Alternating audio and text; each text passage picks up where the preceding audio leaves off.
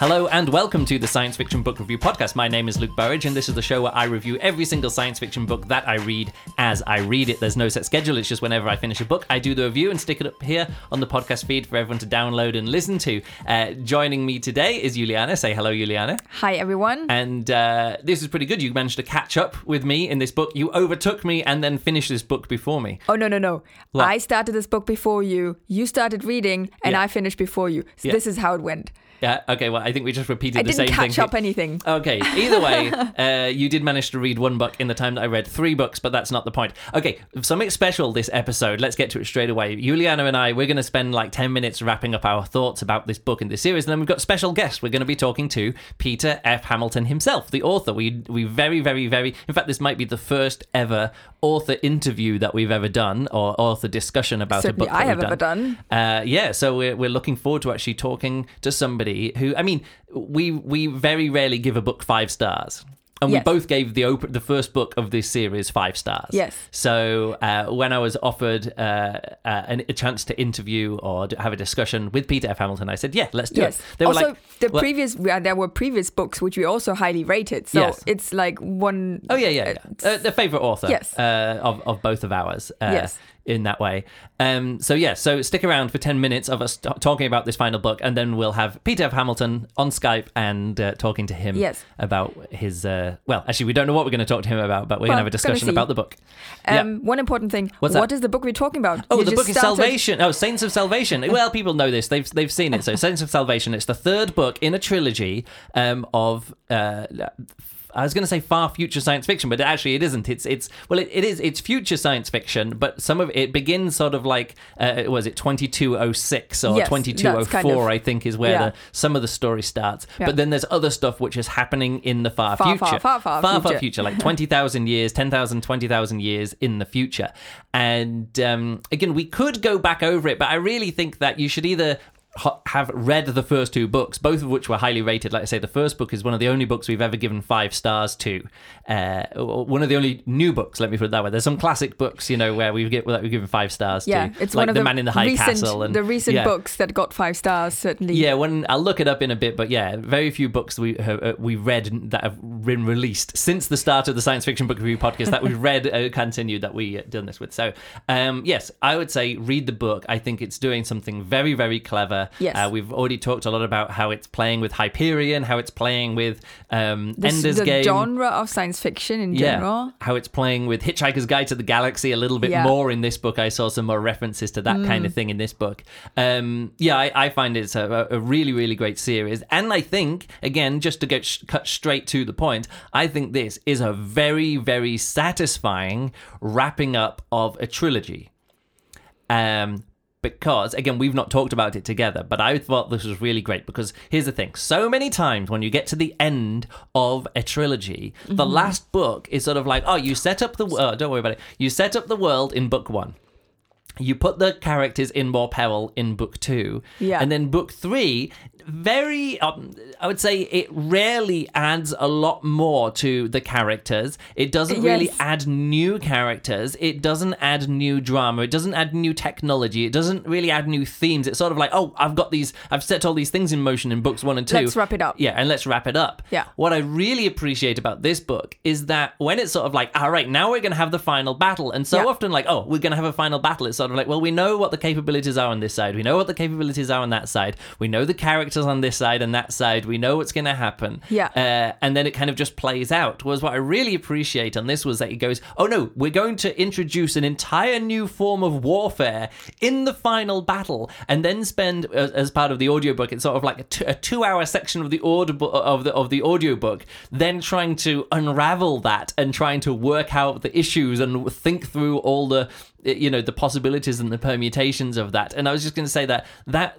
where they go where peter f hamilton goes in this final book i thought was sort of like oh that could have been an entire science fiction novel or trilogy just with Just that, that one yeah, book. just Yes. with that form of warfare and just Yeah. with the form of of, of uh, playing with the physics in this way and coming up with interesting scenarios and putting the characters through these things and making the characters work this out Yeah. it's sort of like oh there's a novel's worth of story and a novel's worth of world building and a novel's worth of exploration just in this novel. It's not a. Th- it doesn't feel like Yeah. a third in the series. It doesn't feel Yeah. like, eh, we'll just wrap things Yeah, up. It actually feels like a proper novel's worth of novel in a chunky novel to wrap up a trilogy. What you got? Your I want to point here. out something. I like Luke reads a book and he puts down generally lots of notes. Like he has uh, a whole thing, a list of notes that he puts out. I read a Well, book. I've, I've got six notes. Yes. Yeah. I read a book. Yeah. And um, I generally have feelings towards it, so I don't particularly write down stuff. Look at this. I have my list of notes. Oh, you've got loads. Look at this. Are we going to get through those in 10 minutes? Or Probably not. Oh, But what. I'm trying to say here is that um, Let me th- have a look at your notes. this this book sparked so many thoughts and uh, things that came up in my brain. My brain was like my neurons were firing like crazy. This book feels um, like. As you as you said, it could be a, a trilogy in its own right, and I'm just amazed by the the world building and the and the uh, the whole spectrum of things that were in it. It, Yeah. it was like a firework of of things. There was this bit here Yeah. and that bit there, and Again, some of your notes, I didn't pick up on those at all. I know they're having conversations at one point about, oh, this is happening in a parallel universe and this is happening yeah, in a parallel thought, universe. Oh, this is gonna be great! It I doesn't actually see go in that Peter direction. Hamilton is doing. I'm not sure it goes in that direction. Uh, Um, it- it didn't quite- my brain was a bit- We put in lots of speculation in the previous book. Like Yes. I said, what I really like about this, and I think I'm going to talk to Peter F. Hamilton in a bit when we when we chat to him in a bit, is that like the first book was setting up portals as sort of like the world building in economics and stuff. Yeah.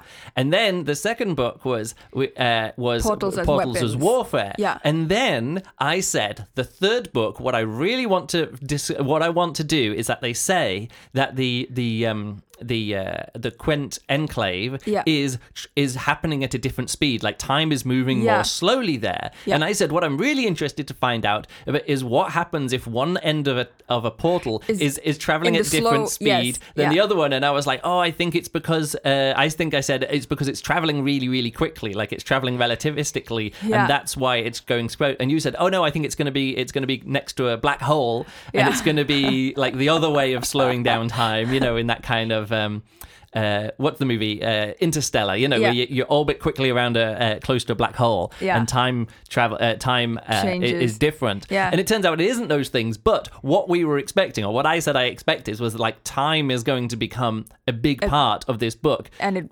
Oh and my it goodness, does. it does. It, It- does. it- it's that is it's- what the entire book is about. Yeah. Like it's it's using like beforehand it's like how do we collapse space using portals? Yeah. And then the next one is sort of like how do we do warfare? How do we how do we use collapsing space through portals as warfare? Yeah. And this book both goes both through how do we collapse time and then also how do we use how do we do collapsing time as and how warfare? do we travel through Yeah. that then? Yeah, and it's like, oh right. So what was it? What he did with portals over the first two novels, he does just with time and Yeah. using time as a weapon in this in this Yeah. book, but not in the way sort of like, oh, go back in time and change the change Yeah. the past, which is again that's clever, but there isn't actually any time travel or breaking of causality in this book. No. Um, I mean, it's kind of there is- hinted at, there's there con- is stuff that breaks my brain. Yes, but, but, it's but it, it, even when they're having a discussion, oh, this message was sent back in time and stuff like that. These tachyon sent back in time, and it changed causality. And it, as it goes on, you're like, did that really? Like, is that really happening? Are they going to the end? Like, what is actually happening there, and what's going back and things? Yeah. And also, I really enjoy in this book how he reflects on the world building in the previous two books and kind of does this, like he kind of plays with it. For example, in the second book, uh, they're talking about the um, the Neana. Yeah. Uh, they say they say. Um, Oh, humans have spread all the way through the galaxy to try and explain. And they're like, they you see the they say you can see the look of horror on Yeah. the Neana's faces when they realize, oh, the humans are going to take over the entire galaxy, Yeah. and that's really bad because now they're the virus that has spread across the entire galaxy. yeah. And then the and and and then in this book they kind of have a parallel thing where the humans the, the humans have done that with there's another group of humans and then you can kind of see they're going oh no that's that's dreadful for us that they've now got oh we've done the same thing and Yes. they're on the receiving end of it yeah That's the whole. That, that's the whole point about this whole thing. Like the, in the very first books, we are getting to know that the uh, that this alien thing Yeah. is A threat. These are the Yeah. bad guys. Yeah. they are the bad guys. And in, the exploration in this year is so clever in showing that um, if you try to battle the bad guys, do you become you the then bad become the bad Yeah, and that's what the guys? thing is. Sort of like then they're going, oh right, the Olyix, they're the big bad guys, and it's sort of like. So wait a second. To defeat the bad guys, you've brought on board like all of their techniques, all of their um, tactics, all of the way that they structure their minds, the Yeah. backups and the redundancies Yeah. between the minds. Are sort of like, oh, you're very, very close to the Olyix, yeah, now aren't you? And they're like, yeah, but this is what we've got to do to defeat them. And you're like, oh, right. There's Yeah. that really edging closer to, um, you know, am I the am I the enemy, whatever it is, like Yes, that, or like how close to the how close to the enemy's tactics can you get, and it still be a valid uh, a valid victory in the end that and- you haven't become the enemy yourself. And this is, I mean, I have, you had just read my notes. I have put down lots of notes. Well, I, I glanced at them. I didn't understand all of them because they're notes for you, me, to- of and I was like, "What? What's that yes, mean?" of course. But um, in the end, it comes down to um, a philosophical exploration of um, what is the perfect state. What is the end state? When is Yeah. like when is the plateau? What is then the Where should you aim to plateau? Is that what you're saying? Yeah. And and the Oryx thing, they are there. Yes. They are very very uh, confident that they are the perfect beings. yeah. And then uh, over the development and the way that the, what what he does in this book is, is like putting out okay humans go and develop and do what you you have you have the technology where do you end up Yeah. And it turns Where out are you going to plateau? Are you going to have tails? Are you going to have, your brain split across a thousand beings? Whatever it is, yeah. yeah I'm sitting so close to the microphone Hey, don't worry about I'm it. Touching it yeah, all the way yeah, I'm sorry no, for any it's because you're because you're doing your arm swinging stuff. I can't It- sit still. No, of course you can't. I'm not wanting you to sit still. It's it's just Um, fun. But anyway, I was uh, I I I read through this book in like let's say uh, a week and a half. I Yeah, it was like two look it weeks up or again. something, yeah. But um, it was intense. Yeah. It there's so many so many things that he's tackling in this one book. Um, but I think it's it's it's okay that it is one is that it is all in this one book.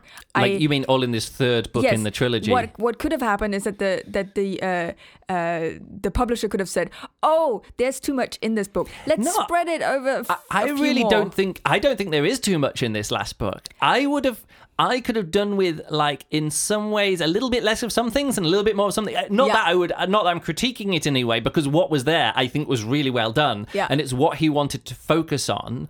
Um I would have wanted a little bit of focus in different pl- areas, but that's not a, again. It's not a criticism. It's Yeah. sort of like, oh, I, what was?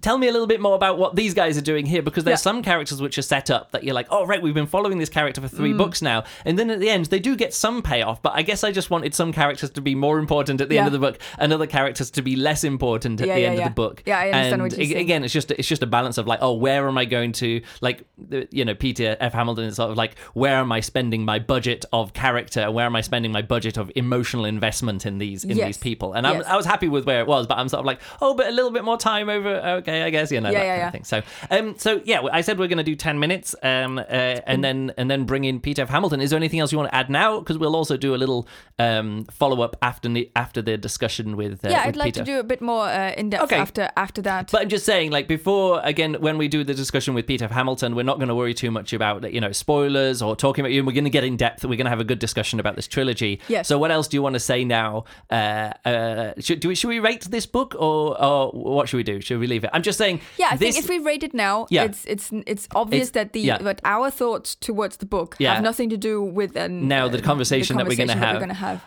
I think this trilogy is one of those rare trilogies where it's as close to a perfect science fiction trilogy as it can be. Yes. Meaning that if I read it in 20 years, I'm probably going to be as disgusted as with it as uh, as other times. But like, well, I mean, not disgusted, but like, uh, s- sometimes you go back to a trilogy or you go back to a book which you rated five stars and it holds up. Yeah. I'm not saying that this book is going to hold up in 20 years' time, but it, it doesn't need to because I'm reading it now. Like, Mm-hmm. Yeah. it doesn't need to compare to the classics. It can has to compare to what I wanted out of a science fiction trilogy in the year 2020. Yeah. And that's what I got. So I'm going to give this third book five five stars, and the whole series five stars. Yes, again, I'm- I'm totally the with you second book. I think it does dip down a bit because it is a bit more sort of like, oh, uh, the end of the first book. It, there's an alien invasion, and then this book is just invasion and warfare and invasion and warfare. And this book, then this third book, I think takes it up another level. Like Yeah. I say, it explores different themes, different technologies, different kinds of warfare, different craziness, and because everything's in place, it can really accelerate through. So uh, yeah, a rare. A, I think a rare five star series from me, Yeah. and also a rare series with two five, or oh, a rare collection of books where there's two five star books. There's there's almost nothing that I would change about this series or want more from it. Yeah. Again, I don't want more from this. Like at the end, there's some like hints that are like continuing adventures with uh, Yes, Yirella, it feels, conti- it feels which like, I'm fine. But it that's feels like the it's ending setting I up like uh, like he had the Commonwealth uh, no, I don't think it needs it. universe, but I think I like the mystery of where sixty thousand years. They're going sixty thousand years in the future Yeah, to a specific yeah. spot, or they're go- they're going to find where it is in that. Se- I like that mystery. Like I Yes. don't need that. I actually really and I really like that at the end. That character has gone off in two different directions. Yeah. and. And you don't know which one's more more important. Yes. Like, is it finding We- sanctuary more important, or and- is it finding the, the, the signal in sixty thousand years in the future is more important? and we only get the second. Let's ask. character. Let's ask Peter F. You Hamilton if he's gonna if he's gonna publish more Yirella Adventures of uh, Yes, Yirella. because we we Yeah. were left with the second character. We were not left with the first character. I this is very this is very cryptic. We need to blow yeah, the well, spoiler horn. So wanna- your rating, your final rating? Yeah, I also think it's uh, it's, it's five-star book? five star book. Wow. And the uh, the series itself, like the level of um, the level of writing, storytelling, characters, World building technology. well, it's all there. It's, It's, all, there. It's yeah. all there. And in in past times, after reading Peter F. Hamilton books, I always had like issues with the way uh, women were portrayed Yeah. or whatever. And I think there's nothing nothing left Yeah, of these criticisms. Yeah. Like it's He's done it, yeah. and it's And taken. now I'm thinking taken. like, am I too much of a, a fan person? No, now? because we've both we've both had criticisms in the past. Yeah. That's the thing, Yeah. and uh, and I think they're necessary criticisms. Just the length of some of his previous books are just too long. Yeah. he's he's trimmed it back this time. Yeah. like the publisher doesn't have to split this book into two novels Yeah, and sell it as six Audible credits instead of three Audible credits. Like those criticisms are gone. The way he's written women is changed. Like the, what he's doing I with so. gender Yeah. uh, is is is different and interesting and modern. Yeah. in a way. Yeah, and also the way he writes men. Yeah, is also changed. Okay, let's wrap it up there. Yeah. Um, and uh, let's say hello to uh, Peter F. Hamilton. Let's do it. So, joining us uh, in this uh, special episode is uh, Peter F. Hamilton. Hi, Peter. Hello. Um, we we're really enthusiastic about this book. Um, just we, I want, I think we should get the gushing praise out of the way at the start of the discussion. um, I've been doing this podcast for like twelve years now, and I think this is the fourth book or the fifth book that I've given five stars to, which has been like a new book. There's the classic, some classics which I've given five stars to. Uh, so it's uh, it's a real privilege to be able to talk to you as an author, which has which has uh, again knocked it out of the park for for Juliana for me, because again it's a rare it's a rare thing where a book or even two books uh, can get uh, can get a five star. So we'll just we'll just start off in that way, I think.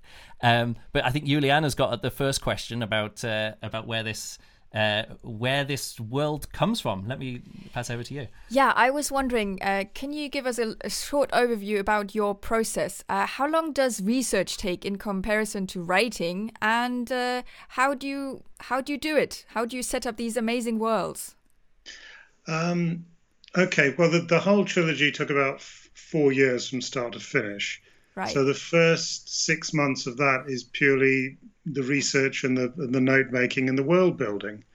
Um, it starts off with a with the the one idea, which in this case was um, a rationale for an alien invasion. I mean, if you look at them logically, there there isn't a lot of reason to do that kind of thing. If you have the technology to travel between the stars, you you don't need to snatch a planet from someone else. I mean, you just come here and you you bioform your own planet.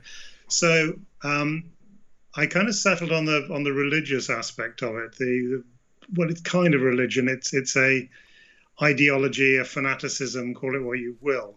Um, so once I got that basic idea sorted in my head, I then started developing a, a world um, where this would happen, the kind of universe it would, it would exist in. And it all goes from there. From that, you get the kind of people living in the universe, uh, the humans living on Earth and, and in different colonized star systems. Uh, and then what kind of planets are they terraformed or are they something else? Yeah. It, it all just builds one thing off another. It's a, it's becomes a very organic process. You're talking there. Um, oh, sorry. You're talking No, there about, about the uh, about the rationale. I think that's something which is which is uh, quite clever. You even actually have characters in this book saying, "Oh, but there's enough space for everyone here. Like we don't need to tread on each other's toes. Like you know, we'll go in that direction, you go in that direction." It's kind of uh, even the characters in the book are kind of referencing the like the previous. Uh, science fiction writers' uh, discussions about like why would aliens invade Earth. I thought that was a, a a fun a fun conversation within the book itself, like on that on that motivation. Yeah. Well, yes, I mean, it's not something you can uh, ignore. Uh, I mean, I chose to, to hit it head on, if you like. Yeah. Um, but I think we know enough now about space, exoplanets, uh, which, which trips up a lot of science fiction writers. Yeah. We used to be able to just put a planet where we wanted. We can't do that anymore. We have to, have Yeah, to now do it- more research. It's shocking. Yeah, it has to be like, Um, oh, Trappist, the Trappist system. We know there's, uh, we know there's uh, planets there, so everyone's now using that sort of like, yeah, we know there's some planets there, so we'll put that in our science fiction. Yeah, yeah, um, yeah. So yeah, I just decided to go head on at it. Um, you know, don't beat about the bush. Say this this makes no sense to us. Yeah. But then that's the point of science fiction, isn't it? It's the other other angle that you people think about things. The the otherness of aliens. It's um, it makes a great baseline for science fiction. Yeah, I just want to say I also really enjoyed in this book where it's not again it's sort of I I, I really appreciate in the book the like the meta level that you're talking about science fiction in that uh, Yirella, one of the, the characters in the, especially in the second book, then she, her job, no, actually, it's in the first book. I can't remember exactly where it is now, but her job is to create a fake science fiction planet with fake aliens on and she actually has a world building experiment. So within the world building of this book there's characters doing world building and, and actually creating science fiction for real as as a trap to lure the aliens. Is that is that you what's the, what are you doing there? Is that like uh, just a, a thought experiment? What would it be like to do world building for, for real? I mean of course it's all within the novel but uh, again i'd love to hear your thoughts on that Um, I I've not actually thought of it like that, but yeah, I mean, to I do a lot of world building because I, I do shift from universes um, in my stories quite regularly. Well, every few years. Um, the, the the fact that you can actually world build and then have it become physical and real uh, it was quite a bit of fun. It's it's not meant as any serious comment on anything. No, but, But- again, I appreciate it. I appreciate that you're like flexing in that direction. Sort of like, oh, I can, I can, I can world build in world. I can have world building which allows for world building inside. I like that. yes, it, it was quite fun doing it, and you know, see for somebody to come up with something that structured, if you like, um, and then seeing it take shape in front of them. Um, I, I I really did enjoy that. Yeah. Yeah, because I, I, I thought it was fun when you were like, oh, we've created this alien mind. No, we've created music that aliens will listen to and enjoy, but we can't listen to enjoy it. But now you've turned up with the alien mind. You tell us, do you enjoy this music or not? And I love those conversations about like what it's like for an alien to enjoy music, and but we can't, we don't know, we don't know how to, how they enjoy it. You know, it's uh, Yeah. Uh, I really enjoyed that.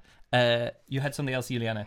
Um, well, just generally, I think uh, what is really impressive in these books that you write is the uh, the the vastness of the topics. So you you have biology, you have physics, you have astronomy, you you have philosophy, very highly up there. I uh, I really appreciate all the different.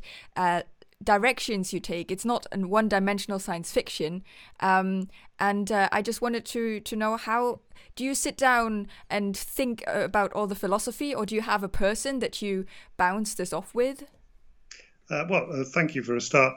Um, I interesting. You, you you did sort of briefly mention there that, that it's not just a one issue um, book. Uh, I think those days of science fiction, and I'm generalizing horribly, um, where you know there was a problem and then the competent man came along and, and solved it. Yeah. Um, we're, we're, we're over that now. We're past that. That was the 50s and 60s.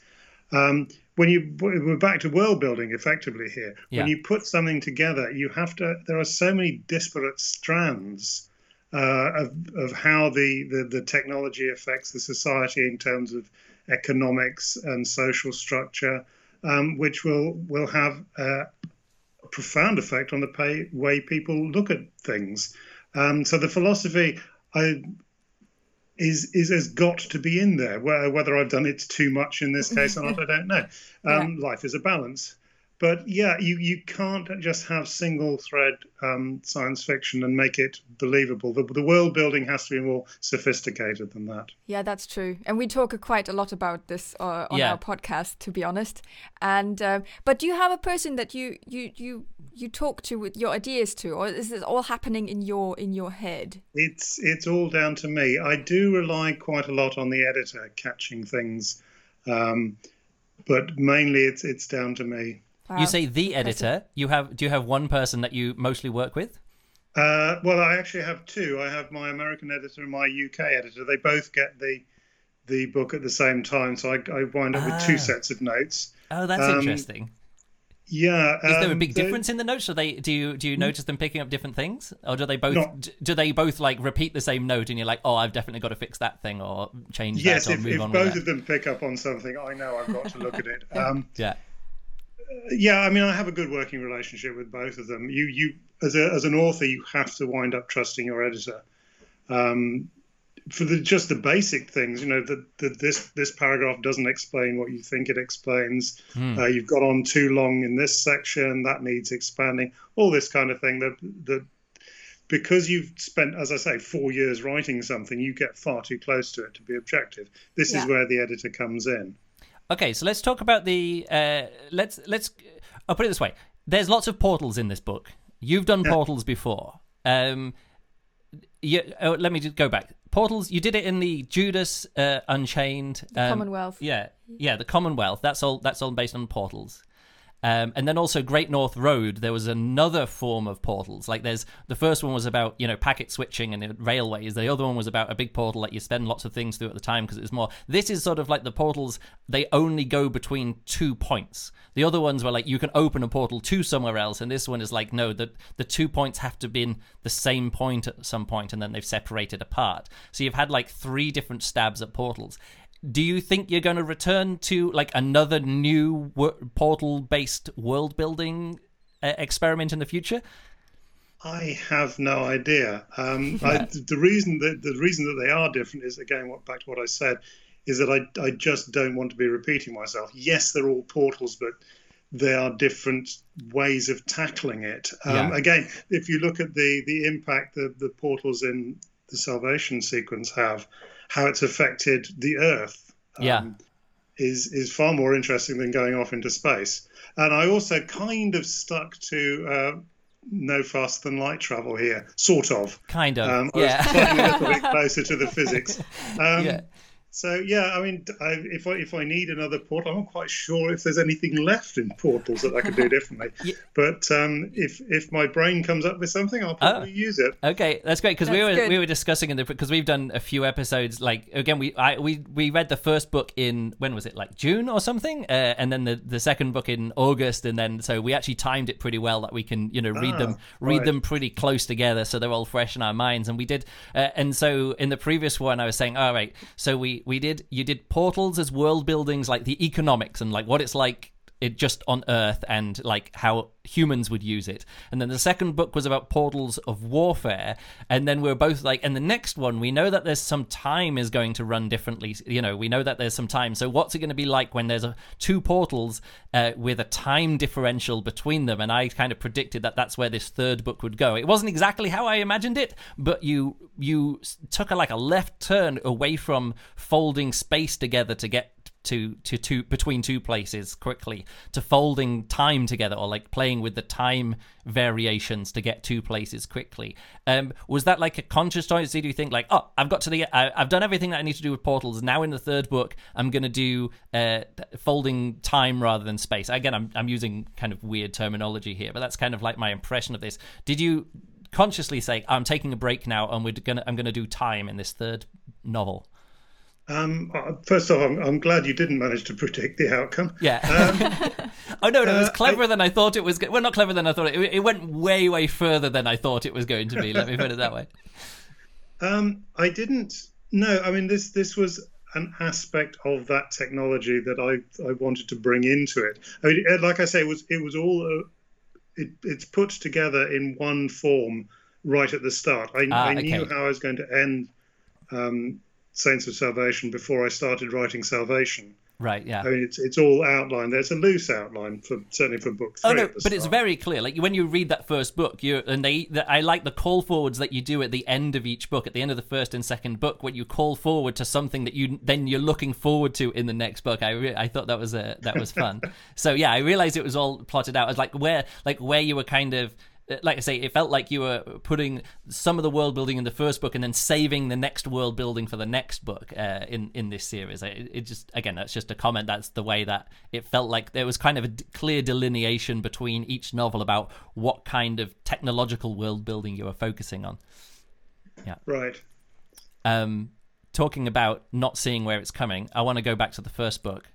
Um, when I started reading it, I picked up you know, it, there's that opening introductory tra- chapter where you meet these people. They're coming together and they're going on a journey to meet a uh, to to meet an or to do an alien. Uh, to to go to what an alien object somewhere, and they each start telling their story. And there's that there's that closing line, and they and it goes look around, and one of them was the alien, and I was like, oh, he's doing Hyperion, and then we we get into those stories, and I'm like, oh, right, we're playing with Hyperion. Um, do you did you write that knowing did, did you go into that uh, process knowing that if people had read Hyperion or knew Hyperion they would get more or less out of it or did you did you have a balance in mind of that that structure um, that you're talking about the the, yeah. the, people on a journey and each of them tell their yeah. story and that is how uh, a, a brilliant way for science fiction to explore and explain the world they're in. Yeah. Um, and I know uh, would, I've read Hyperion years ago, and I liked it then. Um, of course, uh, Simmons got it from Chaucer. Yeah. That was how Chaucer, uh, the, the Canterbury Tales, so, and it's a it's a very good narrative structure. Now the trouble is Simmons did it so well, yeah, that's... that everyone now associated with him. No, no, I, let me. Uh, let, I want to push back at that. Well, Chaucer didn't have a scene where they said one of the six of us is an alien or one of the and in, in Hyperion he says one of the six of us is a uh, is a uh, um, an enemy agent, a double agent who is among us, and one of the, these stories are going to reveal which one. I don't think Chaucer had that in the structure, whereas uh, Dan Simmons did have it, and you also had it, and it was like at the same point in the story where they look around and go, "And one of us is an alien," and Dan Simmons is, "And one of us is an enemy agent," and like just kicking off the story that way. I was again, I was, I I kind of knew what I was in for. I kind of thought I knew what I was in for. Let me put it that way, reading into it. So uh, I just want to push back about that. It's just you just did what Chaucer did. I think you. Uh, I saw more Hyperion and then elevated what what Dan Simmons was. Or let me put it this way: when knowing that you're playing in the world where of science fiction where Dan Simmons has write, written Hyperion, which is sort of like this masterwork, did you did, did you want to acknowledge that? I mean, again, it's a it's a, a weird question, but it I, I was just wondering like how much you found that influence there in your writing, or did you see it? Um, I've been well. Uh, let me answer it this way: I've been wanting to do that structure for a mm-hmm. very long time, but I, I was very aware that everyone would go, "Oh, you've taken that off Simmons. Right. Um, but I'm now in the, the point of my life and career. I think I've about 25, 24, 25 books, um, where I don't care if people say that anymore. No, I um, like this it. Is, this is how I wanted to do it, um, and it, it's taken me a while, a, a while to, to pull up the courage, if you like, to do it, knowing that I would get compared to Simmons. Um, I don't. I, I yes, the structure is similar. I I don't think anything else um, riffs too much off Simmons, but it's it's just such a great way of, of telling the of, of explaining the world. That was that was my primary motivation for doing this. Yeah. I just want to say I appreciate it because what I want is authors taking the best of other people's work and expanding on them. Like again, I said this is uh, one of the only five star novels, or Salvation was one of the only five star novels. Another one was The Light Brigade by Kameron Hurley.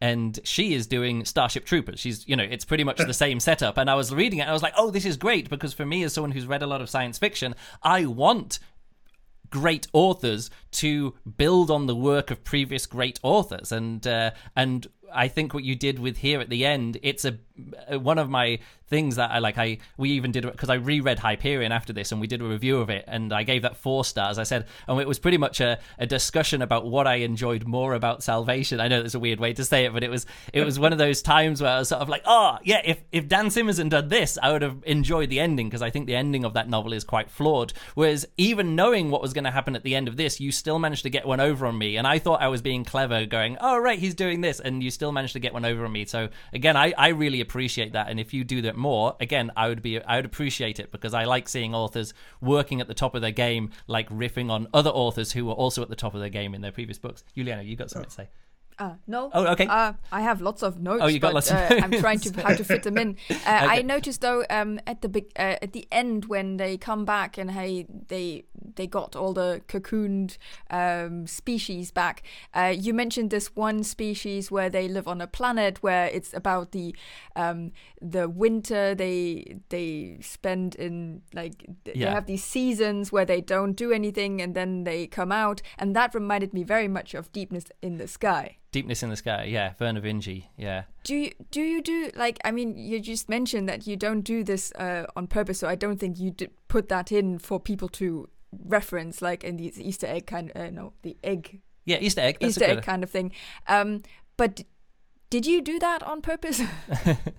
I don't think I've read Deepness in the Sky. oh, Okay. interesting. Well, it's a similar thing about uh, uh, creatures who go into hibernation and sleep for many years, and then all come out, and then they have to. They're progressing their technology. s- In the generation, so Yeah, that the generation, between the, the next one, they take the knowledge from the previous generation uh, Oh, without. right, okay. Yeah, That's really interesting. But this is the cool thing. I this is the kind of conversation I like because again, you can see people going like, "Oh, you're just riffing on that," and you don't care. And other times that you'll come to the same thing. Like I again, it's I don't just want this to be picking out Easter eggs from this, but I did notice something which made me think very much of Hitchhiker's Guide to the Galaxy in this novel, where you go out into a cavity and they're like, "Oh, if this was infinite, you wouldn't be able to see the end of it."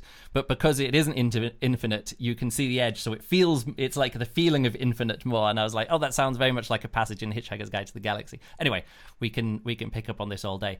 Um, I want to go uh, on to the. Uh, oh, did you have an, do you have another one here as well? no. Okay. Um, so uh, yeah, let's let's talk about the characters. Uh, I found uh, I found Callum very interesting. Could you say where Callum comes from? Like why why did you pick out someone like Callum, uh, for example? Because he's someone who works with um, portals at the start and is a hero, and then is sort of like an outcast. So could you tell a bit about where we get like the character of Callum from, and we'll talk through some of these other Callum characters. as well. is is someone who is obviously a you know up and coming go getter and thinks he's on top of the world, and then everything just collapses around him. yeah Um, so that's that's always uh, an interesting kind of person to write about. Uh, the, the the fascinating bit being how does he bounce back from that, or does he bounce back from that, and how does it affect him for the rest of the time? So yeah, Callum is is what ha- is what happens to almost an everyman when the rug is pulled out from underneath you. We've all we've all experienced that to some degree or other. Um, so yeah, that it makes him more relatable, I think. Yeah. Did you have him in mind as like the, the character that who you're going to start the story with? Like he's it's his story, first story, isn't it? That at the start. Did- Um, yes, we're, we're back down. We're back now to that narrative structure. He was Yeah. perfect for explaining how portals work on a very uh, deep level, if you like. We really go into it in that first first um, episode that I I wrote uh, as a character explanation. So yes, he was he was ideal to start with because of because of his job because he's in the, the thick of it right from the start. That made him that made him a great lead. So did you start off with him? Sort of like was that the was that the first of those stories that you that you wrote at the- in in that first novel? Yes. Oh, I, I write the novel in a linear fashion, but Oh, yes, okay. I, in the in the notes section, that was how do I how do you explain the the universe and how it works? So I I needed Callum right back then. Yeah, because it is literally talking. What is it? He does waste disposal, doesn't Mm-hmm. he? Or uh, um, uh, disaster, re- uh, uh, Disaster, yes, disaster relief, disaster and things like that. So it really is sort of step by step. And then we take this portal, and then we was it thread it through this portal and things like Yes. that. So yeah, I understand why that's a that's a that's a, a clear thing. Yeah. Um, coming back to you, how you work, you said you write this in a linear fashion. Can I imagine you having a wall where you put lots of post-its with all the characters and the structure, and then you swap them around to then come up with the end structure? Is this how this works? Like to a degree, yes. Um, once I've got the very basic structure, I'll then pr- uh, make up notes for each character, each plot line uh, for the for a character, and then I see where they'll interact, such as you know where, where Callum was in that year and mm. what all the others were doing in that same year, and therefore how do they interact, and that's the way it's done. There, there is no wall. I've got three screens on the computer. Basically. oh right. All right. okay, it's, it's all digital. Yes, Yeah. but that's that's nice to know because in my head, uh, uh, an author sits sits down and writes something on on the typewriter and has lots of post-its on their wall. That's kind of my imagination of how how this is done. But this is then nice to hear how it's actually done. So uh, all digital now. That's cool. Yeah, we said about the characters. Uh, when when you sit down, do you have like a cast of characters in mind that are gonna go through? Like, let me put it this way: some characters start off and they seem kind of incidental. For example, the um, the the boyfriend, like the disposable boyfriend at the in the in the first story, and he becomes a main character throughout the second and third books. Was that planned, or did you did you hone in on some of these these more minor characters and flesh them out as you go through?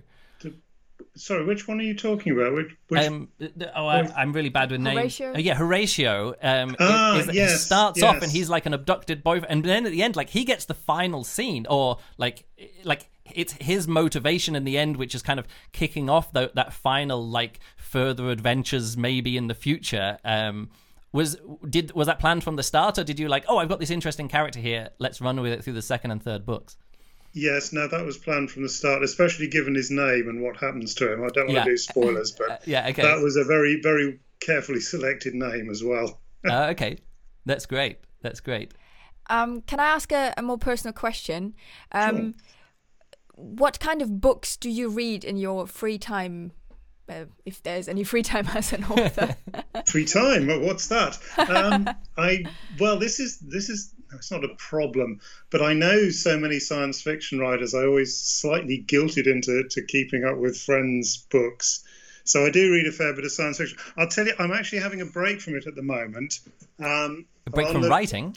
No, from uh, in reading. Oh, from oh, sort of reading. science fiction. I've actually got in front of me. I've got Carl Hiaasen Squeeze Me and James Ellroy American Tabloid. So that's that's my reading for this month and next month probably. Uh, okay. Um, so, but you, but do, but when you say you keep up with uh, friends, that sort of like is that other British? Oh yeah, you you name some of the ships. There's the Morgan, there's the Reynolds, Yes. uh, there's the um, is it the Asher Corby. as well? I can't remember. Maybe not the Asher. I, uh, maybe I just read that in because I'm lumping various British science fiction. It, it, that that wasn't must have been an Easter egg for re- other readers, I'm sure. Yes, yeah, I, I think most people spot them.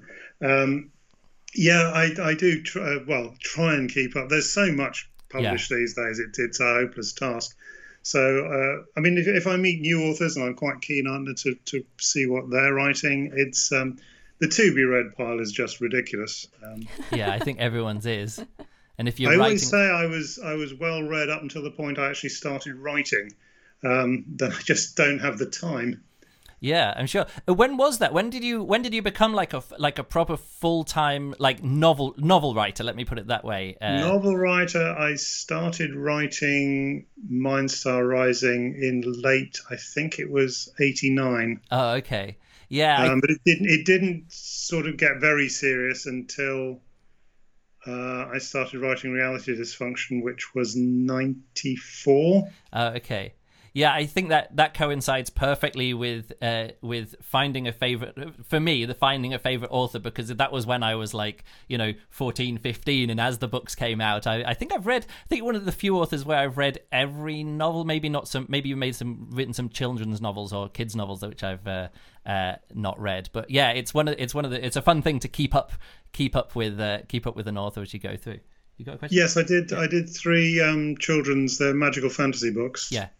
I've not read those. Yeah. Um, No. But what, before you, before you, like Juliana had this good question about like you've you've got engineering in there, you've got economics, you've got. Is that just from like reading and research? You don't have any training in a specific. I know like Alastair Reynolds worked for the European Space Agency before he does Yeah. that. So, but do you have any like engineering background or economics background going into Not really, no. It's just it's what you read, what you pick up in newspapers, journals, nowadays on the internet.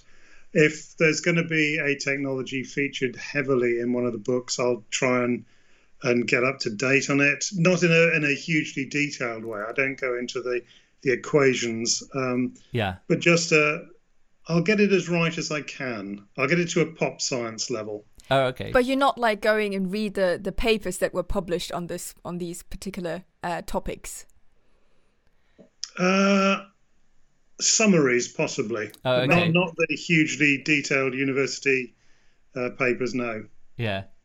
Yeah, I was I was chatting to Peter Watts about that, and he go he dives in, and people are like, "How do you I- get? yes, how do you does, get all I'm this? sure. How do you predict all this?" It's sort of like I just read the research before anybody else, and I was like, "Oh yeah, that makes that makes sense." Um, oh, that's that's uh, that's that's interesting though that you you you're you're okay just doing that pop science like popular science level of science fiction writing. I think, yeah. Uh, you you don't think you need to flex in other way, like to to prove to prove that the all the orbits are correct and that the time dilation works out. You can just sort of like like sketch it out. Is is that the level? They're as correct as I can get them. Um, I always dread the letter coming in. Well, actually, Do you get those? uh, but yeah, I mean, I, I, I will make an effort to do something like orbits and the and the uh, the Goldilocks band, for instance, on various okay. stars. I'll I'll try and get the planet in the right place. Uh, so it's yes, it's at that level. Right. It's sort of okay, pop pop science plus one. Yes. Oh, okay. that, that's great. So if you do if you do the reading plus one, that means it will as the as the readers. Have you got another question, Juliana? Uh, um, yeah, it's a it's a it's a fun one. Um, do you meet up with other authors and discuss topics together? Like, do you meet up with uh, other writers who are your friends, and then you have fun discussions by the fire with whiskey or something? Um, maybe yes, I this do meet I do meet up with a few of them, uh, mainly at conventions in bars. Um, although Alastair actually lives not too far from me, um, That's and we handy. share a good musical taste. But uh, I d there's this there's this concept that the, the direction science fiction is going in, which I, I have issues with that. Um, I don't think it is going in a direction. There is so much of it and so varied these days, which is wonderful. It's it's going all over the place. So I don't we don't get together and say, okay, this is okay, you know, this is the direction we should be taking. Let's all go there. Yeah. There is no consensus to what we write. We each write what we like writing. Yes. Uh, and that I think comes out in the book. So they're not forced. Nobody I know writing science fiction is is having to write in a certain direction about a certain topic in a certain way. Yeah. Uh, so we're we're quite free. We do get together and moan a lot Okay. in the bar afterwards, but no, I mean we'll and we'll discuss topics of have you seen this and did you see that, um, you know, image from from Mars or whatever, and how can we Yeah. play with that? Um, but there's no, we don't sort of get together and, and work out topics or anything like that. When you when you say this, uh, you disagree. I, again, maybe I'm not really. We're not really part of sort of like you know science fiction fandom or something. We just do we just do our podcast over here. When you say there's sort of like a direction of uh, of science fiction, you're talking like politically, or what do you mean by that? I, I wasn't quite sure uh, what you Well, meant. in in any direction, I keep getting asked, you know, where is science fiction going? Oh, To which the answer is wherever we want it to. There Right. is no Okay. consensus of what it should be writing about, Okay. um, which is wonderful. It gives us freedom. But I do notice that there are things in this book which feel like very modern in a way, like uh, the the um, oh I can't remember the, the name of the faction uh, of humanity which is which cycles through genders, Um, again, that's so- utopias. yeah, yeah. The is it the Utopians? Yeah, Yes. the Utopials. Yeah, the utopials. Yes. Uh, Um, yeah. Oh, I mean, I don't. I'm, we're not ignoring what goes on around us. Right. That, uh, you know, gender is a huge argument, and you, Yeah. you know, ignore it at your peril. right. Um, so yes, I mean, I incorporate. It's not just the the science I research. It's it's yeah. social trends as well, and where could they go? And that was, if you read the passage about the origin of it, Yeah. um, it's perfectly logical. Whether it would actually work or not. yeah. I mean, the, the, the trouble with societies like that is they come up with, with what I call the um, the arrogance of righteousness, Yes, Right. yeah. in that they, they have created what they believe to be the perfect society which they li- live in. Why aren't you living in it? You Yeah. should be. You should join us. You should adopt our ways. Um, that that just doesn't work with people. Yeah. Yeah. So you, you always have to present both sides of an argument. Um, you can't have the, the cardboard cutout villain. He has to have motivations for what he's doing. He has to believe he's in the right, and then therefore you get conflict and, and questions, uh, which make uh, the, the philosophies which you've mentioned in this book, which you know just add to the story. Yeah, I was actually really interested with the Utopials because I thought, uh, again, this is one of the things where I'm kind of glad you didn't do it, but I thought one of the main characters would go there and would spend a lot of time there, but actually we didn't. Like, we don't really visit with them very much. And then what they set up, which is the the storyline with the with the um was it the the Space Marines and Yirella and those guys, they're then they've been made back into binaries again. So we're actually seeing like the like the the real end tale of them. I don't know, not going back against it, but like. Again, I, I kind of expected to spend more time with the Utopials in their own society, but we uh, we don't really get much of that. Is that a place uh, or a maybe you could I, again i'm not sure where you're going in the future with this but would you be more interested to explore that kind of thing as a as a more of a standalone kind of concept in the future Um, I've done similar ones uh, before in, in various forms. yeah Um, so put it this way Possibly, in, I mean, the, the, in the the few- other books you went you we went to huxley's haven it was like mentioned in one book and then we went and visited and i was expecting that kind of passage in this book let me put it that way Ah, Uh, okay, right. You understand what I um, mean? No, because I've got any books in the future, the the whole um, Yeah, of course, utopias and universals is all over now. yeah Um, it's what we build in the future, and there was there was there are hints. I, mean, I left a few deliberately left a few open ends. Yeah Um, the the story of, of salvation was was told and finished, yeah but the the universe is is quite an interesting one. It's a bit more chaotic.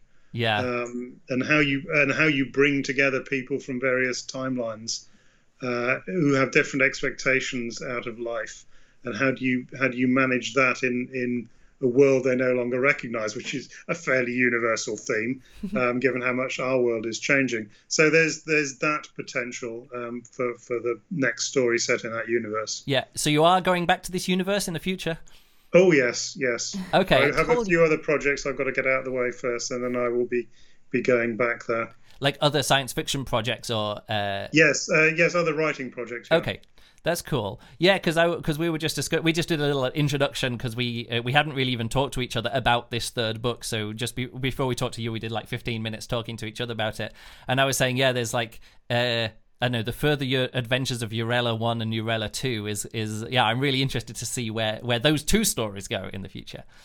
Yeah, I uh, while I read it, you you um, there was this section where Yirella and the um, uh, the what's his name the the further developed human was talking. Uh, what's it, Immanueel?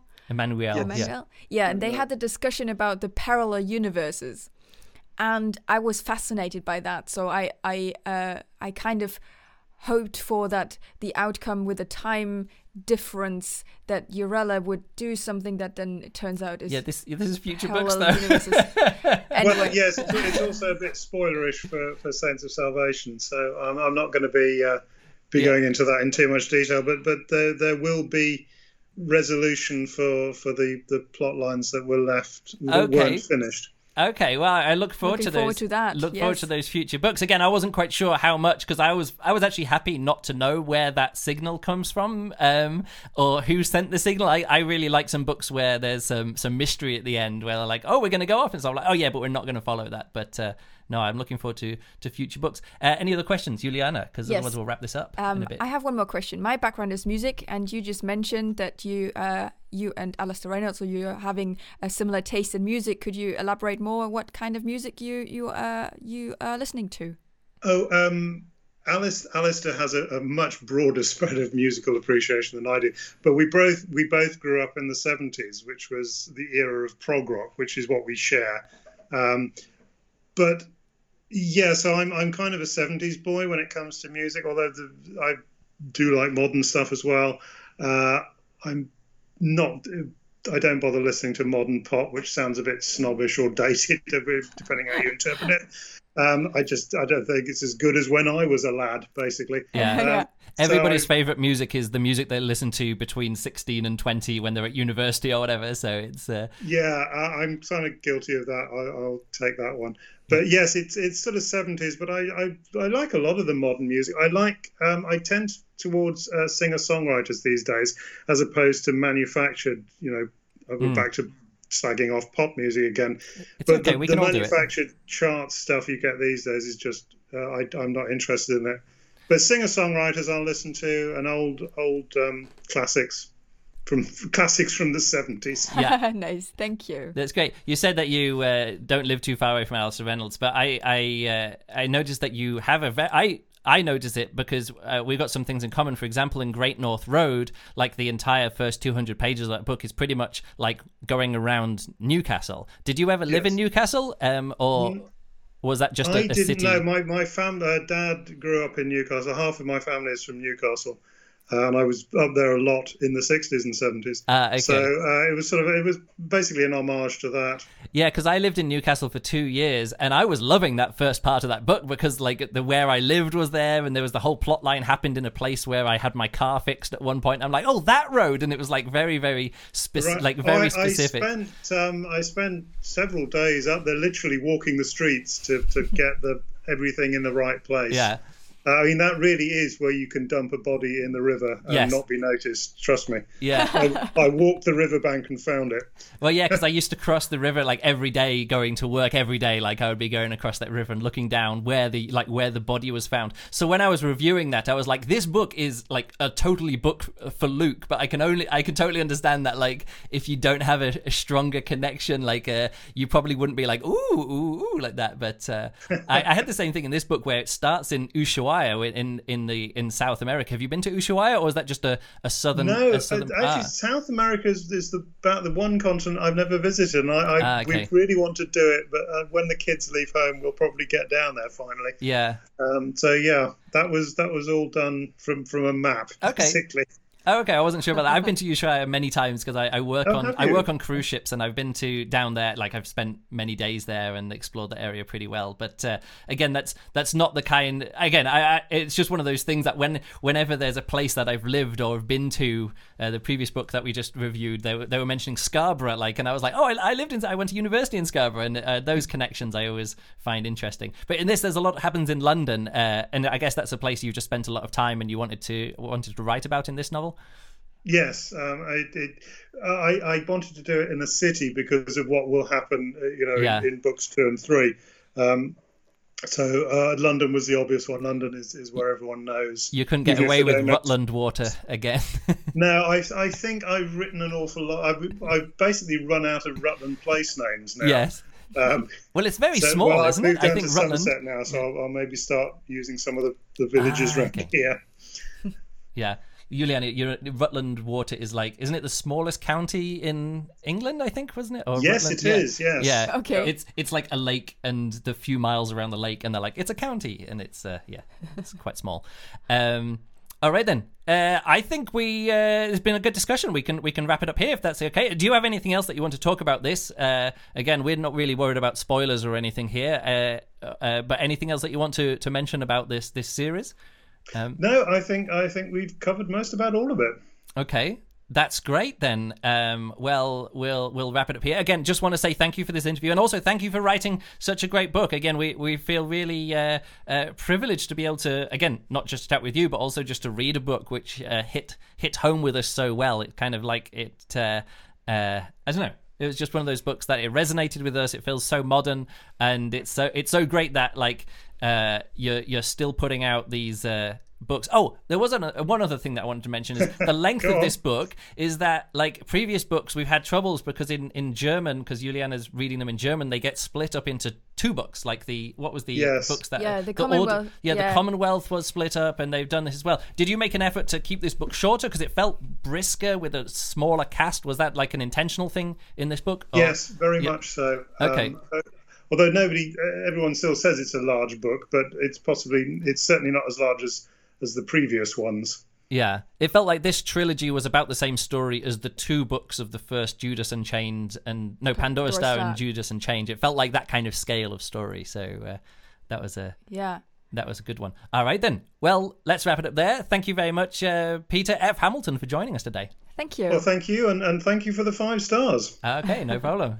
So that was our discussion with Peter F. Hamilton. Did you enjoy talking to Peter? Yeah, it was uh, interesting to get to know uh, or get to get Yeah. in the head how does this an epic work like that uh, Yeah. come to life. You know, you can actually listen to many podcasts where people talk to authors. You know, it, we I don't guess- have to wait for us to do, like I say, the. Uh, oh no, we didn't say that in the interview. Just afterwards, stop recording. Uh, I said to Peter, "This is the first ever author interview that we've done after 438 episodes It of the is. podcast I in kind 12 of years." see our podcast as an independent piece. Yeah. Like we we are kind of I kind of want to keep myself uh independent from oh Yeah. uh, th- this publisher or these this author wants uh, something from us or something. Yeah. We rate it however we feel. Yeah, I think that independence is interesting. Like uh, again, uh, I think it was when we did the in, uh, when we did the episode "How and Why" or "Why and How We SFBRP" with Sid when he was talking about him doing his own podcast. Yes. and I said that we're not part of the science fiction scene. We don't go to No. conventions. We don't we don't take submissions from from uh, from publications or pu- you know pub, uh, publicity people Yeah. and uh, publishers and and authors. We don't do author interviews like this is our first one. But again, it's it's one of those things that the opportunity came up, and I was like, oh, let's let's give it a go. Yeah. Uh, and uh, yeah, I'm glad we did. It was fun to it was fun to chat with uh, with Peter about that. It was definitely, and also what kind of helped us in this way is this crazy year. Yeah. uh, I don't think otherwise he would uh, do podcast. Uh, Well, he probably would do. It- yeah, yeah, there's- but- yeah. They, they- all these there's a there's a whole loop, uh, uh, uh, uh, a whole load of podcasts that does author interviews with this and Yes. Stuff. But I think it's certainly uh, like he said he's doing uh, um, uh, Virtual book tours, yeah. and stuff. So that kind of uh, Yeah. helps bringing the people further like closer. Yeah. Like I don't think I would travel to somewhere where Peter Hamilton is really uh, is doing. We went book. to meet Peter Watts in We Berlin. did, but he was li- literally yeah. in the bookstore that was around the corner. it's like two two streets away from our house is where he was, and so we Yes. went up and uh, met up with him. Yeah, so yeah. So if if anybody of the authors come to Wildau for some reason, Yeah, yeah, sure, I will pop not. in. But mm, Yeah, probably all right not gonna then. happen. So that was that was a good chat. Um, Yeah. but again, there's things that I want to bring up which I would never bring up to someone's face. And now it seems a bit weird because, like, so maybe the publisher are going to listen back to this interview. So now I don't want to say it now, and I already feel myself now self-censoring Yeah. things that I would want to say. Yes. Again, not negative, not not one way or not the other No. way. Yeah, I have Um, the same feeling because I kind of I I wanted really to talk about um um hi how he sees his his works that he did in Yeah. previous years and how he feels towards the uh, the the gender issue and the Yeah. uh, how he wrote women like Yeah. it changed You want to you want to go there, I yeah, want, and but there's- then I, it kind of felt like not you don't want to be competitive. You, you can't just have a conversation. You can have that conversation when you've chatted with them 10 times and then you can bring it up. Yeah. Yeah. So, no, I totally understand it. I totally understand. But again, it's all positive because it's sort of like, oh, we're going in the right direction, you know? Yes. Uh, like, and all these kind of things. Yeah. For example, he names um, he names a lot of the ship, uh, the, the, a lot of the action on this takes place on a ship called the Morgan yes. which is a spaceship which was created by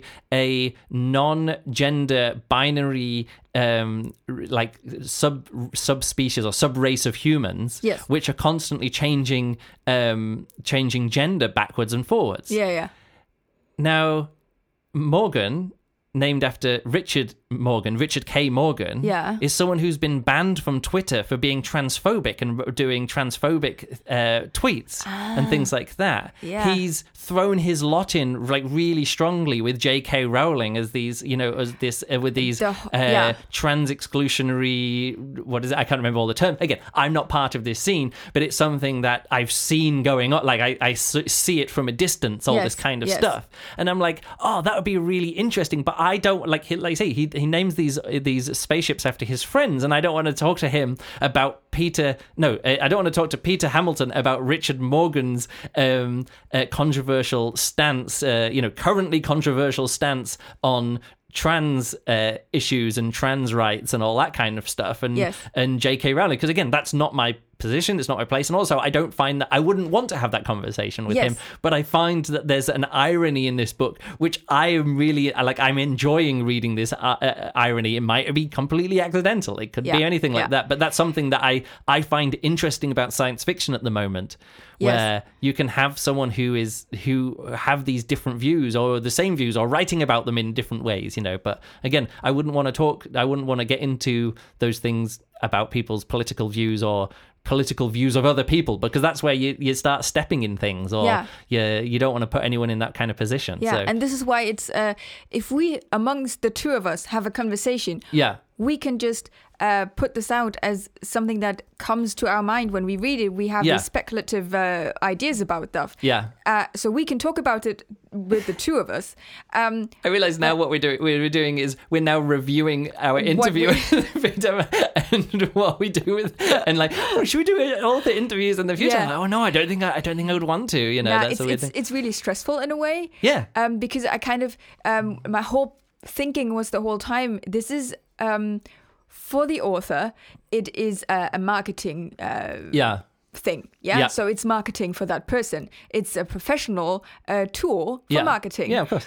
But what we do here is not professional. No. And it's not. Again, and I don't want it to be professional. That's what I Yeah. think. That's what makes the science fiction book review podcast different. Is that we don't. Anyway, I don't want to get too much into Yeah. this kind of thing because that's not what this episode is I, about. Did, did I went too far with my speculation No. about the parallel universe stuff? No, no, but he's never going to talk to that. He's never going to talk about that stuff now on this book. course. He even says that's bringing up spoilers for this. Yeah. And he's not going to, like, even though we're like, oh, we're not going to worry about spoilers, let's just discuss this book and where Yeah. it comes from. And I didn't worry too much about spoilers or anything like that. Like, this is, we're talking about the third book in a series. Yeah. Either you're in, you're in with this book or you're in with this series and in with this author and in with this story or you're not. Like, Yeah. there's nothing going to, there's no spoilers here or not spoilers here. Yeah. So I don't have an issue with that. But yeah, he's never going to do that. He's never going to like, all right, let's get let's drill down into into what happens in the final stages of this book. He's just not going to do it. Like that's against everything that you have as an author. Yes, of you want to only talk about like the start of the book or the world building or the characters and Yeah. things like that. Um, yeah. So I think it is difficult because I kind of would wish for a more in-depth critical conversation. But you're not gonna get that with the yeah, author on a publicity it's tour. difficult, it's difficult to do. Yeah, you kind of like need this kind of no, you, you kind of need this um, personal, intimate setting Yeah. that we have, Yeah. um, where we don't mind. Uh, talking Exploring our thoughts, yeah. our thoughts but that doesn't happen to a person that you don't even see or know or have connections to There's the, the Netflix series Song Exploder, which we watched a few Oh, yeah. episodes of. Yeah. And it's a podcast. I've listened to some episodes of the podcast of songs that I like. yeah And there was the one which was um, the uh, the song from Hamilton. Yeah.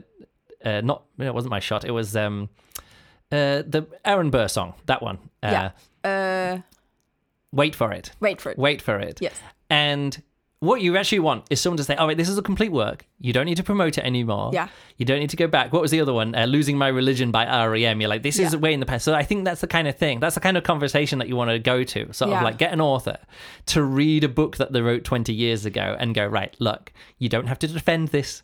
You don't have to think about it. You don't have to say anything like that. You can let's just talk about it. But again, Yeah. they're not going to do that in the publicity tour for this. No, of anyway. course not. But again, like this is why I have no problem talking about this or interviewing Peter F. Hamilton about this because we've given it five stars. The series Yeah. is a five star novel, so nothing we can say or any questions are going to be like. There's no gotcha questions here. There's no like No. like catching people out or anything like that. Yeah. And I don't think I would be able to resist those kind of questions with with authors. Like I, I don't think I could be the person who reads a book, rates it three stars, and then has a gushing, a gushing conversation, or lets the author be gushing because I would, I, w- I wouldn't be able to do it. Yeah. Anyway, that no, I don't want this just to become a let's review the the um, the interview that we just did. No, but it is Um, a, a good uh, um, reflection on. Yeah, Um, yeah, but is, this, the place? For, is that is this the place? No, I don't think I don't think it is. I think that's a one-off. I don't I don't I, I actually don't think we bring anything to the author interview thing,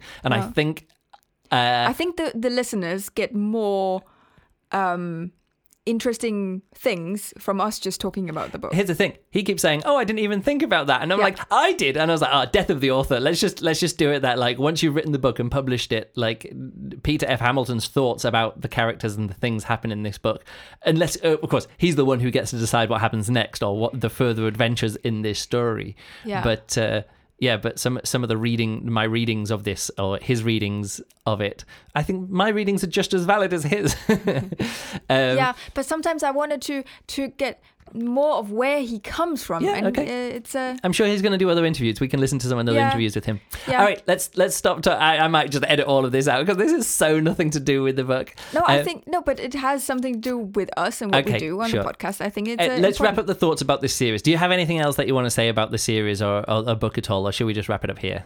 Um, I think it's a, a very tight, good, uh, impressive exploration Yeah. of uh, lots of lots of lots of topics, and I I really really enjoyed reading it. It was full with action, lots of stuff happened, um, and so uh, yeah, it's a solid five five star series for me. Yeah. Yeah, same t- same for me as well. Again, it's it's rare that a book fills a Luke-shaped hole, and like I say, the Light Brigade did it even on the second reading. Um, uh, Ninefox Gambit did it for me on the second reading, but your your lower rating of that book when we had our combined rating brought it down again. Yeah. I don't think this book would have that same thing even on a second reading, but this is not the kind of book which is the length which you'd be like, oh, I'm going to read that again next year because No. it's so chunky. It's it's a big time commitment. So again, I think this is a, a good time capsule. Like I say, I think if we w- w- the other book which we gave five stars, which is not a classic or ha- which has been published, uh, that we read a new book which has been published since the start of the SFBRP, like when the book came out, Yeah. was um, The Martian by Andy Weir, Right, yes. and that was very much a we were on a car journey listening to it together. Yeah. Continuously pressing pause and trying to work out how we would fix the uh, we would fix the problems. Yeah. Uh, like we know that Mark Watney is gonna. Um, it can. It must be a great book because I remember the name of the main character. Like Yeah. Mark Watney, like how he was going to do it. So for that was very much a participatory kind of experience and things like that. Also, the new kind of use of language. I think at that point it was really new to just like have be more speak, conversational like, yeah. yeah.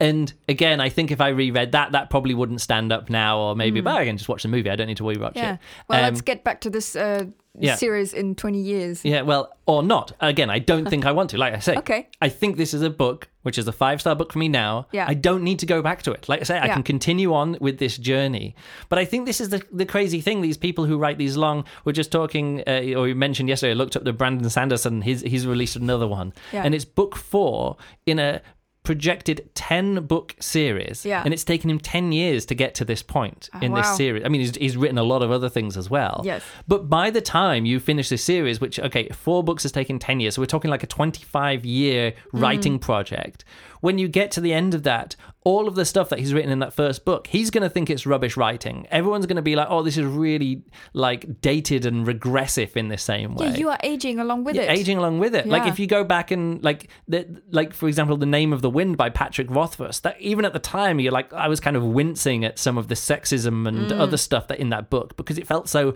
child childlike and child or you know juvenile in a way. Yeah. Um, there's the Geek Nights podcast. They they read it and they called it. Um, uh, was it? Captain Self Inserts Penis Adventures. I can't remember what it was, but I remember there was penis adventures in it because it was all like it was all about him going on penis adventures. And you just you listen to that and you go, "Oh yeah, it is. It's the continuing Yeah. continuing penis adventures of Weenie Boy." Um, and there's and the and that second book was written like eight years ago, and the third book in the trilogy hasn't come out yet. Yeah. And it's like, don't go back and read those. They're not going to, like, at the time, they were okay ish books, Hmm. which were fun. And I understand why lots of people really into them. But like now, 10 years worth of, like, of people's reading tastes and science fiction tastes and fantasy tastes and just society moving on in some way, it's going to be Yeah. re- like some of that is you're going to, that's going to be really wince inducing. So leave it in the past. Like Yeah. Deepness in the Sky that we, that I went back to and I was like, ah, that was a, when I was 21 years old, that was a five star book. And now, we couldn't even finish it. So Yes. yeah, some books are a five star book for now, Okay. and that's all they need to be. Well, they're always now. There's never. Let's give this five stars No, for but- but- ever and the future. No, That because I went happen. back. Where I say when you go back and read Flowers for Algernon or Man in the High Castle and read that again, or it do. still holds up. So Yeah. some some books still hold up. Yeah. But I don't think I need to expect this to again. uh, Also, like Player of Games and uh, and some of those culture books, I still like you go back and read them 20, 25 years after they're published for the first time, and they still hold up. You know, Mm. That's so true. some of them do. Yeah. Not all of those books, like I say, some of those later culture books, you're sort of like, nah, you know, Yeah, fun at the time. yeah. But some of them are, uh, will become classics. Yes. Um, all right then, uh, one hour and fourteen minutes about this book and about the trilogy. Let's wrap it up now. What's your next one? The next book that I'm going to be reading is Places in the Darkness by Chris Brookmyre. Okay. Um, narrated by Robin Miles. This was the book that I looked up before, and I was like, Robin Miles, where do I know her from? And Hmm. yeah, she's done lots of other books um, that I've read. Yeah. So, um, what was I going to say? Oh, yeah. So, this is a, a recommendation by somebody who couldn't work out how to use our wedding list, uh, our Amazon wedding gift list, and so sent us some money instead. And because uh, she did so On Patreon. on Patreon, yeah. she she said, She hey, I said, hey, you sent us some money on Patreon, a, a chunk of money on Patreon. Um, give us a book that you'd like to read or you'd like to hear a review of. And Okay, this is that's it? Places in the Darkness by Chris Brookmyre Okay, I will also million into copies it. selling. I think it's a it's a science fiction novel written by somebody who doesn't normally do science fiction novels. They normally do Oh, they normally do uh, crime novels or whatever it is. So and uh, so Good. Sounds um, like I might like it. maybe if I- if I read it and it sounds like a book for you, yeah, I'll uh, I'll recommend it. Um, or if I get into it and it Well, seems I like also need a next book. Oh, okay. Well, Places in the Darkness by Chris Brookmyre. Again, I literally put it on and fell asleep a minute and a half after putting it on because it was, I just wanted a book to read uh, Yeah. last night and I fell asleep immediately. All right, that's it from us. Uh, oh, yeah, if you want to support us on Patreon, which is super handy this year because Luke is no longer a professional juggler and Juliana is having to take more hours at work. Yeah. Uh, you can't, your two part time jobs, uh, when one of the part time jobs to- disappears. To one part-time job. so that one part-time job is the hours are increasing. Yeah. Um. So uh, yes, uh, anyone wants us to support us on Patreon, that would be really cool. Go to patreon.com forward slash Luke Burrage and uh, and throw us a dollar a month or whatever you want Thank to you do. to all the people who already did. That's very Yes, generous. and there is one Thank of you. those things that the you suggest the topic level of support as well. So if you throw in a you suggest the topic level of support, you can pick a book for us to, or not just a book. We're also looking, always looking for ideas for special episodes as well. So uh, if you want to say what we can do for 400 episode 450. Um, Is that coming up? Oh yeah, I guess so. yeah, soon. Probably just uh, by the early next year, we'll get to 450, and we need a we need a new um, episode. topic. We have some already. Uh, Nice. Yes. But again, it's always good to have some others. For the future. Right, that's it from us. Uh, thanks a lot for listening, and we'll catch you next time. Goodbye.